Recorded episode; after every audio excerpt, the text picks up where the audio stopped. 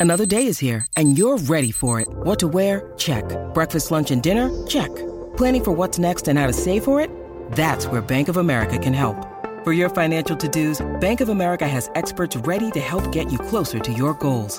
Get started at one of our local financial centers or 24-7 in our mobile banking app. Find a location near you at bankofamerica.com slash talk to us. What would you like the power to do? Mobile banking requires downloading the app and is only available for select devices. Message and data rates may apply. Bank of America and a member FDIC. Want to witness the world's biggest football game? Head to iCanWin.com.au, predict Australia's score with a crystal ball, and it could be you and a friend at the FIFA World Cup Qatar 2022 semi finals, all thanks to McDonald's. Maccas, together and loving it. TNC's apply. He knows when they have their first start in Australia, he tells us. What oil the trainers use in their cars? Who knows? Knight Exports at gmail.com. They know. Garrick R. Knight on Twitter. You know what I mean.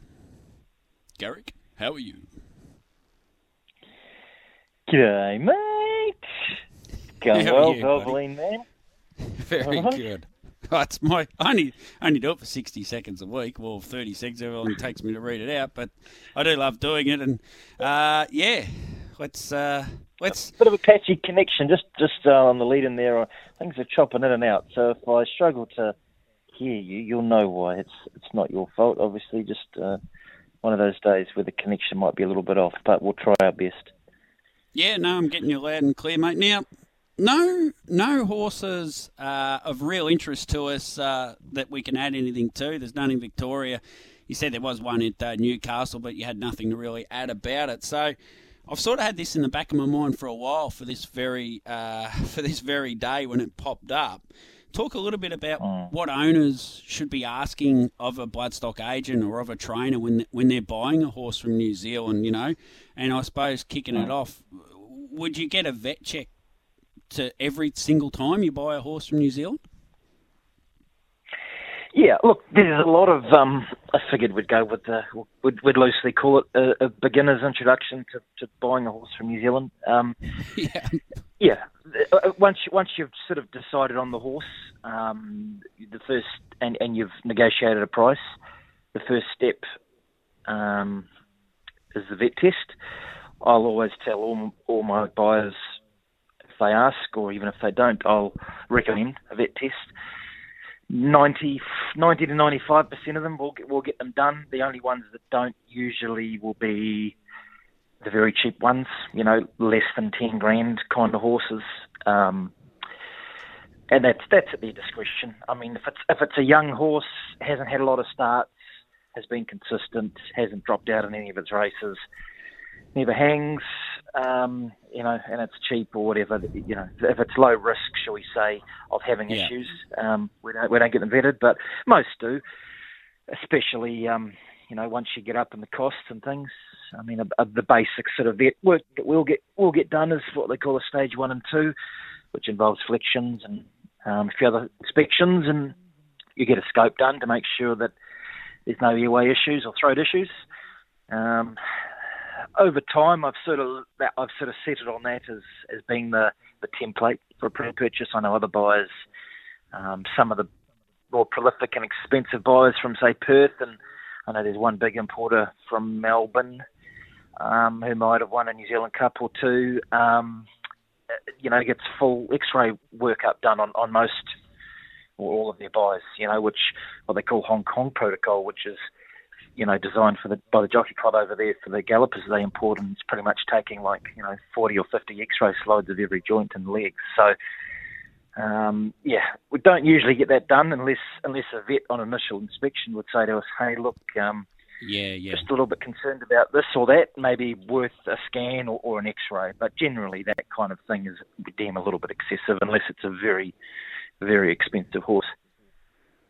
Do you recommend a vet to the to the buyer when they're buying one through to that? Like, because I wouldn't have a clue, mate. Who who I wouldn't know one vet in New Zealand. So will you say, oh, he's in, he's at Christchurch, and there's a vet in Christchurch who I use regularly who is X. Just give them a ring. Is that sort of thing? Well, look, look, look, generally speaking, let's just there's about half a dozen or so agents, you know, that service most of the industry, and I think generally we all sort of use the same vets in the same regions. You know, the key part yeah. here is different parts of New Zealand. You've got Southland and Invercargill. There's really only one vet clinic down there for a long time that's that's been insured. That's the key thing with these vets is they've got to be insured to do pre-purchase investigation, you know, um, inspections now, and the ones that aren't insured won't touch them. They won't. They won't sign off on a horse's, um, you know, fitness and well-being. Yeah. I guess the theory is that if, if the horse breaks down, they're susceptible to being sued. I suppose. Um, but yeah, different regions, different vets. Canterbury. I'm just in the process of booking one this morning, actually in Canterbury, and there's there's four or five vets that I would use with regularity generally speaking, mate, it's whichever one is available the first. It's like sometimes you'll ring your favourite one and they'll say, hey, can't do it for three or four days or yep, next yep. week even. And you think, uh, okay, I'll go to the next one on the list and see if they can do it tomorrow. So um, there's some you don't use. You learn pretty quickly to avoid them for various reasons. Um, yeah, and uh, again, m- most agents will have their network of, of vets that they use, them, you know, depending on which region of the country it's in.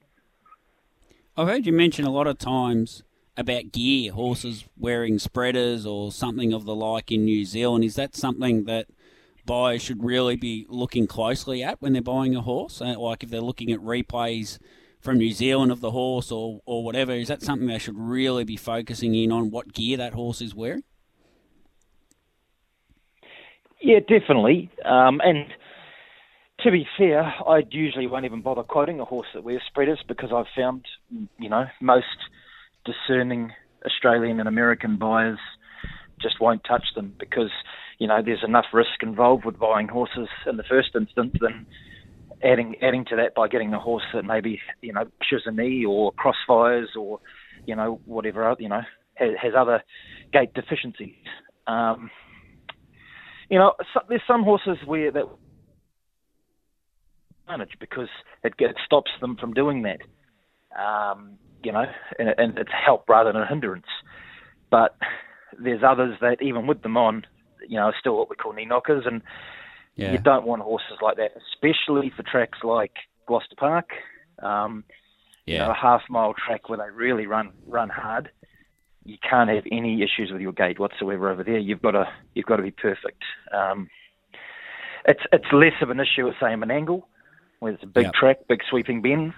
Um, yeah. So, but generally speaking, horses that wear spreaders, even the one-legged ones, go straights.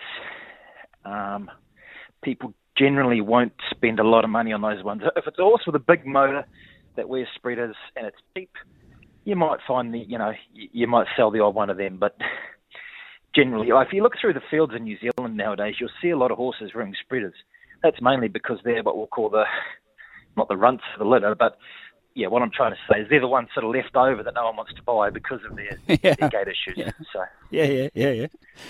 What what about gate speed? Is it like a lot of people would think? Uh, I'll get if I want a horse from New Zealand, I want a horse that's going to have a bit of gate speed, but I sort of use Andy Gath as the example. He's got a lot of horses from New Zealand. You've come on here and said, "Oh, really doesn't have much gate speed, or hasn't shown much gate speed." For whatever reason, they've got gate speed once Andy's got him. Whether he talks to him in the stable and explains to him what they have to do, I'm not sure. But uh, for me personally, wouldn't worry me one iota if they've had gate speed in New Zealand or not, because I figure you can train that into them somehow, obviously. Yeah, gate, gate speed is vitally important um, in Australia. It's just it's it's especially at the metro tracks. You know, Melton Saturday night, Gloucester Park Friday, Menangle, Albion Park uh, Saturday nights, you've got to have that tactical speed if you want to be a threat. Yeah. Um, but it, you're right. It's often not apparent with New Zealand horses, especially in Canterbury, because they're just so in love with standing starts down in Canterbury. All those old school horsemen and a lot yeah. of the races are programmed for standing starts. And, um, and look, a lot of it's to a horse's benefit. You know, keep keeping horses, um, you know, not not letting them get wound up and overstimulated by mobile racing, especially when they're young horses. I was talking to Colin De Filippi last week. I mean, he's been in the game 50 years. He's won a New Zealand Cup amongst many other things, and he had a horse having its first mobile start last Friday night at about start number 10. And he said, yeah, I've purposely avoided the mobiles all the way through. I just want to keep them happy and calm from a standing start. Um, so that is an issue. It's hard. You find a horse you like, but there's no evidence that it's got any gate speed. There's not. That's not to say it doesn't have it, but if you can't see it, you are running a risk. Probably the biggest lesson I ever learned as an agent was buying a horse that won its debut down south, very, very impressively. Yeah. Hugely impressive win from a standing start. Absolutely could not go a yard behind the mobile, just fall off the yeah. gate. So yeah, yeah. Once it went to, it actually was sold to America. Once it went to America, where obviously it's all mobile racing, um, that horse was at the back back of the field a furlong after the start every single time. Impossible. Um, so yeah, a valuable lesson there. You, you generally want to see horses that have got mobile experience. We've got we've got a couple more minutes yet. JD will cut in when we're about thirty seconds away for us. But cost to travel them to Australia and uh, like in round figures, uh, there's two different ways, I assume, by boat or by plane. And and then do people get in, take insurance out when they buy the horses? I'll give you, yeah, we'll use this as the, the final segment here, the cost. So um, let's just say you buy a horse from New Zealand for $20,000, okay? That's just the cost of the horse. You're going to be looking at between 500 and 1,000 for the vet work, depending on which region the horse is based. If it's in Canterbury or Southland, you're going to be faced with at least another $1,300 to truck it up to Auckland because they only fly out of Auckland now and a, lot, large proportion of the horses come from down south, so that's an added cost. You've then got your flight. Um, if you're flying to Sydney, it's about nearly six thousand. If you're flying to Melbourne, a little less. If you're flying to America, thirty-five thousand, roughly, give or take. Yep. Um, you've got to pay HRNZ four hundred dollars to get it transferred and cleared. You've got to pay the truck to get it to the airport you then have to go and pay Harness Racing Australia as well. Um, if you want to register it with them, if it's a gelding, two thousand four hundred dollars. If, if it's a if it's a mare, we're, um, we're age run, five or older, it's cheap. It's only about. We're going to um, run into the. We're going to run into a break in a sec. So about what ten thousand dollars to get them to Sydney or Melbourne or Brisbane with all those costs. Is that a is that a rule of thumb? Yeah, mate. Plus you plus you've got GS, GST. You've got to pay GST to the Australian government on the value of the horse. You've got to pay biosecurity costs. Um, yeah, it just never ends, and it's it's unfortunate. You know, I'm just constantly getting advised of rising costs everywhere across the board, but people keep buying them. So I don't know if they're suckers for punishment, but yeah, it's very expensive. The cost of the horses, you know, probably only two thirds of the actual ticket. Garrick, thanks, mate, for coming on. We just hit in with that break, that, but uh, we got we got it all out of you anyway. I think so. Thanks, buddy. I'll speak to you next week. Hopefully, we've got some horses to talk Cheers, about. mate. See you, mate. See you, Gary. Yeah, hopefully. Thanks, mate.